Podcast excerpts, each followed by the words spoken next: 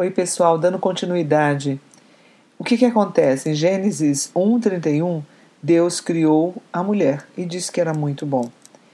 Mas uma outra verdade que essa jovem estava aprendendo é que ela precisava rejeitar aquele imperativo, aquela noção ímpia, né, que a gente tem que ser verdadeiro com a gente mesmo. É, e se a gente não conseguir ser verdadeiro com, com a gente mesmo, a gente não será verdadeiro com mais ninguém. Essas afirmações estão baseadas em dois enganos. Primeiro, que a gente pode confiar na gente mesmo e não pode confiar em nada que venha fora da gente.